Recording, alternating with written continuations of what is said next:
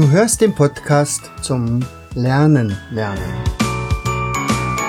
Von und mit Jens Vogt, Leiter der Akademie für Lernmethoden. Bring dein Hirn zum Leuchten.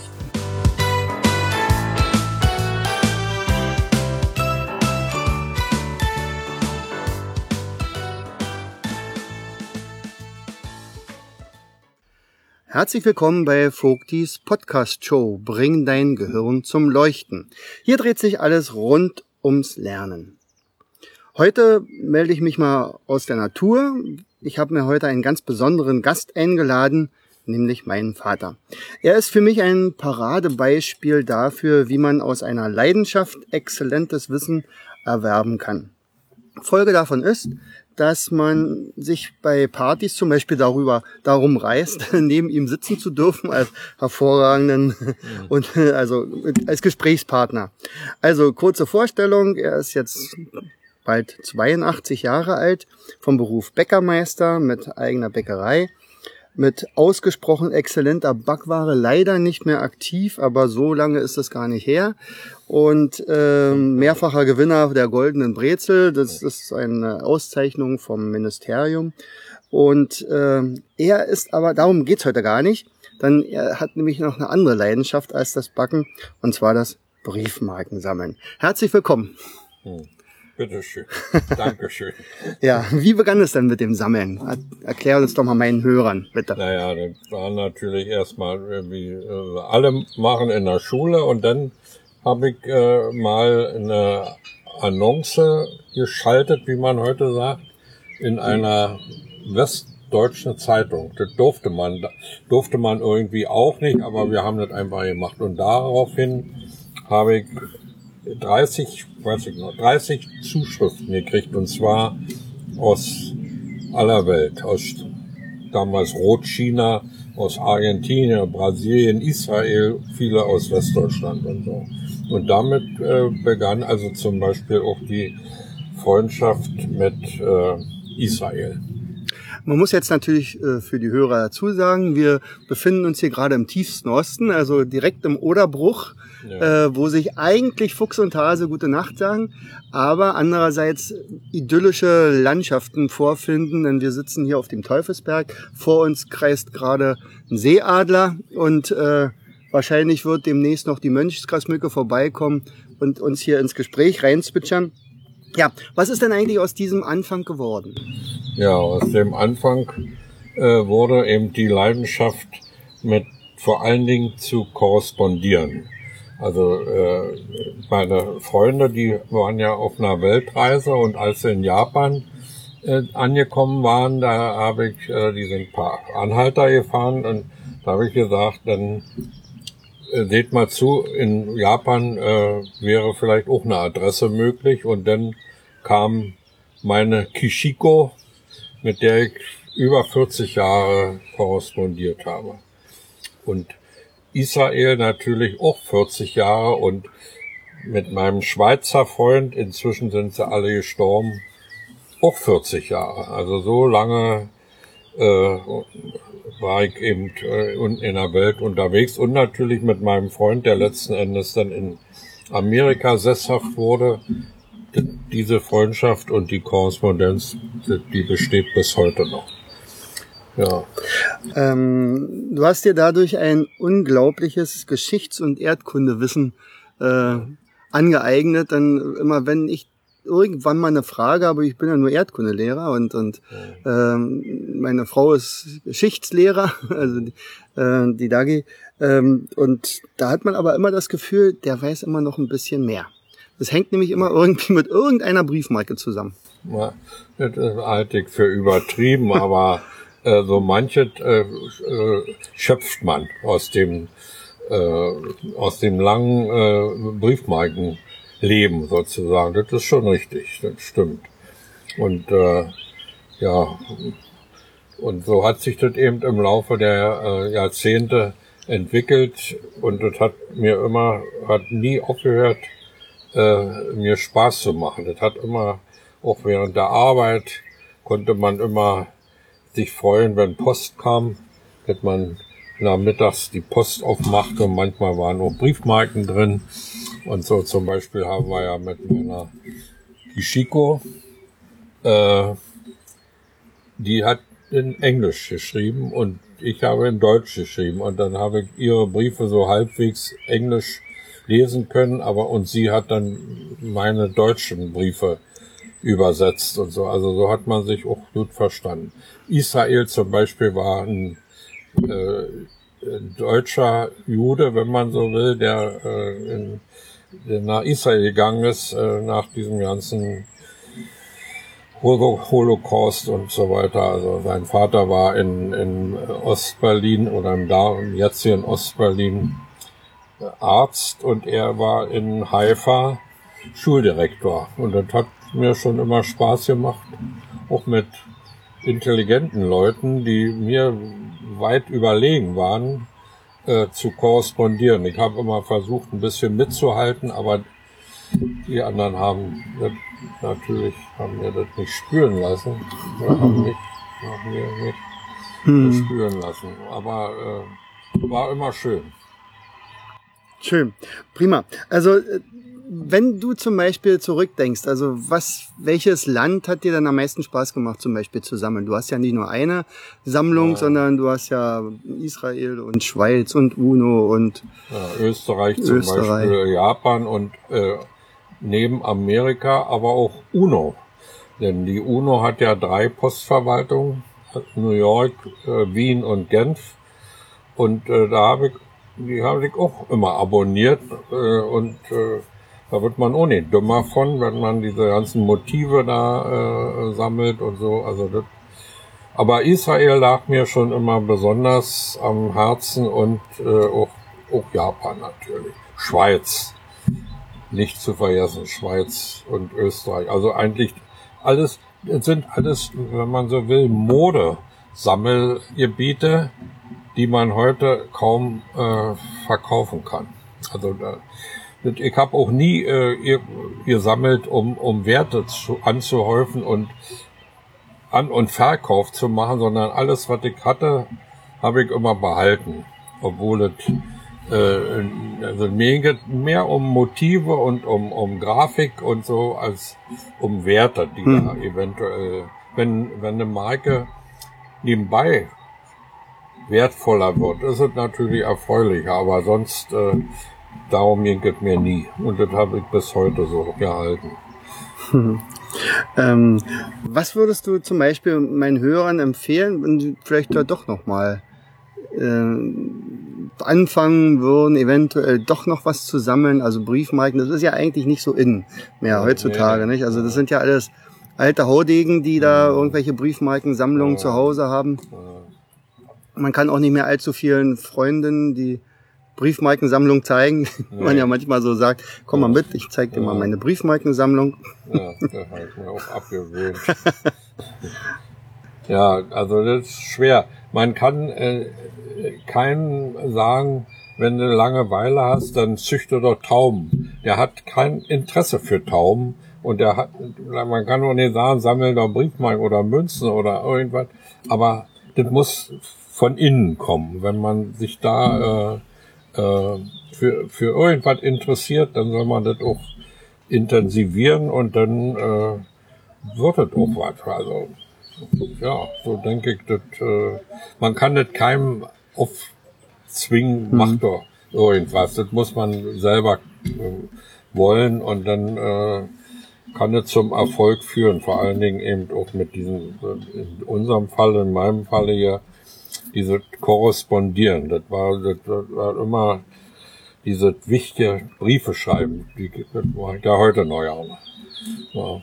Also ich erlebe dich ja auch immer wieder, also das, das Thema kommt ja eigentlich immer, äh, Briefmarke, und zwar aber auch auf ganz interessante Art und Weise. Also äh, weil du dir auch nicht dabei bleibst, irgendwelche Briefmarken eben zu haben oder da kommt eine Briefmarke raus, sondern mhm. du beschäftigst ja mit dem Hintergrund. Also mhm. du sagst mir nämlich immer, ach guck mal, der hat jetzt gerade 100. Geburtstag mhm. oder 150. Todestag und das ist mhm. aus der und der Briefmarke mhm. äh, zu entnehmen oder da gibt's ja Briefmarkenzeitung. Mhm. Wie beschäftigt sich dann, also darüber hinaus noch?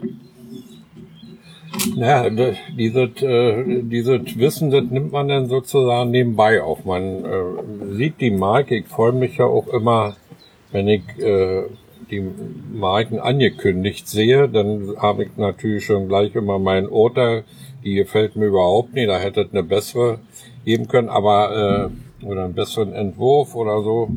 Aber äh, ja, diese, diese nebenbei erfahren. Das ist immer so, und, und das nimmt man dann auch auf, wenn man sagt, ja, da war ja gerade äh, Todestag von Wagner oder von irgendwelchen Leuten. Man kann äh, vieles sofort in den Alltag äh, sozusagen ableiten. Ja, ja. Mhm. Du hast mir auch schon viele Anreize gegeben, also zum Beispiel ein Mindmap darüber zu zeichnen. Mhm. Man sagt, Mensch, das, das könnte jetzt eine interessante Sache sein. Guck mal hier, da steht was in der PM oder mhm. in der und der Zeit. Dann kriege ich manchmal auch eine Briefmarkenzeitung mit. Mhm. Und da stehen tatsächlich interessante Details drinne, die man sonst so in der Zeitung oder mhm. auch im Internet nicht unbedingt sofort mhm. hören könnte. Ähm, wenn du das alles betrachtest, also das sind ja nun mittlerweile 70 Jahre Sammeln. Ja. Was sind so Highlights? Gibt's da was? Äh, also Highlights wäre, wenn man äh, plötzlich äh, was Tolles äh, aus seiner Sammlung rausfischen kann, was inzwischen wirklich wertvoll geworden ist. Da gibt es so wenig, so wenig, weil ich nie darauf Wert gelegt habe, jetzt ich muss diese äh, unbedingt haben und dann äh, bewältigt es und dann in der Hoffnung, das wird dann noch besser als es ist. Aber äh, im Grunde Highlight äh, ist schwer zu sagen. Das kommt sozusagen mit dem Fluss, den man betreibt und wo man dann so nebenbei immer so allerhand Informationen von allen Seiten kriegt und so. Und außerdem kostet es auch noch viel Geld. Wenn man äh, sich das leisten konnte, dann hat man auch mal einen ganzen Bogen gekauft oder sowas, wenn man, und man dachte, man in, in der DDR, da wird man heute, äh, das war ganz Besonderes, hier zum Beispiel Sperrwerte oder so. Mhm. Heute ist das alles kaum noch was wert. Mhm. Ja. Also das ist, also Highlights das sind, Highlights sind immer diese, diese tägliche Post kriegen. Täglich in den Briefkasten gucken und täglich äh, den Postboten abfangen und äh, irgendwie, das ist immer diese Sache, die äh, mir äh, bis heute noch wichtig ist. Es ist ja auch ein großer Unterschied, wenn du äh, Weihnachtskarten kriegst und ich Weihnachtskarten kriege. Also wir schreiben uns eine Mail und ja. oder oder rufen uns an ja. und, und kriegen auch demzufolge entsprechend wenig äh, Weihnachtskarten. Du kriegst immer noch an die 50, ich 60. Schreibe, ich, wir schreiben und ich schreibe ja nicht äh, frohe Weihnachten wünscht euch, sondern ich schreibe ja meistens auch noch die ganze Karte voll und da sind es immer so über 60 pro, also speziell Weihnachten. Zu Ostern sind das nicht so viel und zu Pfingsten scheinbar überhaupt nicht. Aber Weihnachten und die erwartet man dann auch. So ungefähr müssten so 50 auch kommen und dann, die kommen auch dann. Und da steht auch mehr drin als nur wünschen euch frohe Feiertage. Das ist nämlich immer ganz wichtig. Dann hat man alle Freunde, die man so hat oder Bekannte, dann ist man immer mit jedem, mit dem man nicht so oft korrespondiert, ist man dann immer auf dem neuesten Stand. Die sind noch da, die sind gesund oder haben irgendwelche äh, Probleme schon und so. In unserem Alter ist das ja nicht besonders, aber ja, dann hat man von allen wieder die Informationen und man kann darauf natürlich schon wieder antworten. Mhm. Das ist äh, wichtig, so, sofort, also nicht Antworten auf die lange Bank schieben, sondern da wird äh, ziemlich oft sofort reagiert, kann man so sagen. Man, ich möchte mal noch drauf eingehen auf deinen Freund Günther. Ja. Dann, äh, das ist ja auch eine fast einmalige Freundschaft, die die wir als Kind ja damals schon kennengelernt haben. Der eine wohnt im Osten und der andere wohnt im Westen. Ja. Äh, die Mauer wird gezogen, es geht plötzlich nicht mehr. Ja. Und äh, ich glaube, Ich sage ja immer noch Onkel Günther. Ich, und äh, diese Freundschaft besteht seit 1950. 1950. Da haben wir uns im, in der Berufsschule kennengelernt, weil wir nebeneinander saßen. Er auch Bäcker gelernt hat und äh, letzten Endes war er dann auch Bäckermeister und so. Aber diese äh, die Intensivierung fand dann erst statt, als ich von Westdeutschland nach West-Berlin kam und mein Freund Günther, der ist ja schon so ein Pseudonym, mein Freund Günther, da wird man ja schon auf den Arm genommen, äh, war inzwischen auch in West-Berlin angekommen und der hat sich da gleich gemeldet und seitdem ist es eigentlich intensiv so, dass man, dass wir, als ich wieder zurückkam nach Oderberg, dass wir uns wöchentlich geschrieben haben und in besten Zeiten, und das ist noch gar nicht lange her, zweimal in der Woche. Zwei, Briefe pro Woche. Zwei Briefe geschrieben, zwei Briefe gekommen. Also ich habe mal ein Mindmap gemacht über Friedrich den Großen. Der hat damals mit Voltaire 800 Briefe miteinander geschrieben. Ich glaube, da seid ihr deutlich drüber. Da, da sind wir äh, dicke drüber. Denn äh, äh, unser Freund Günther, der hat, der hebt ja sogar meine Briefe auf. Mache ich eigentlich nicht mit seinen. Aber äh, wir waren immer so äh, auf 100 Briefe. Also nicht, also mehr, also immer so um 100 Briefe waren immer, Pro Jahr. Pro Jahr. Und dann er hat meine Briefe auch noch nummeriert. Das heißt also, er könnte praktisch dein Tagebuch nachvollziehen. Ja, und zwar über Jahrzehnte. Ja. Er macht immer diese äh, Jahresmappen und bringt die dann in seinen Keller. Und ich könnte also jetzt nur sagen, hol mal die Mappe von 1963 hoch, denn die hätte er. Ja. Hm. Also ich, ich habe ja auch mal zu meinem 50. Geburtstag von ihm einen Brief bekommen, wo dann da stand, übrigens, Jens ist da. Ah, Das war also sozusagen meine Geburtsankündigung, Ja, ja, die, die gute. Nachricht. ja, ja, das, Dass jetzt da einer äh, mehr ist. Und viele Sachen hat man natürlich auch inzwischen vergessen. Er wüsste die aber, weil er, weil er die Briefe noch hat. Ich schreibe natürlich, man schreibt ja auch Alltäglichkeiten und Belangloses, aber äh, da sind ja auch äh, Ereignisse bei. Und äh, da muss man sagen, also diese Freundschaft mit unserem Freund Günther ist schon äh, bemerkenswert. Er ist auch so ein liebenswerter Mann, der, den man, äh, ich bezeichne ihn auch in, äh, er ist meine fünfte Kolonne in, in Berlin. Wenn ich einen Wunsch habe, rennt er los und besorgt etwa. Ich gehe mal davon aus, ich würde genauso machen, wenn er sagt, besorg mir mal hier was oder so. Also da ist schon, und seine Frau spielt da auch mit, also Nee, nee, das, oder unsere Frauen kann man sagen. Also das ist schon, äh, schon ein Phänomen. Das muss man, muss ich schon beinahe zugeben. Es ist ein Phänomen, absolut. Ja. Ja.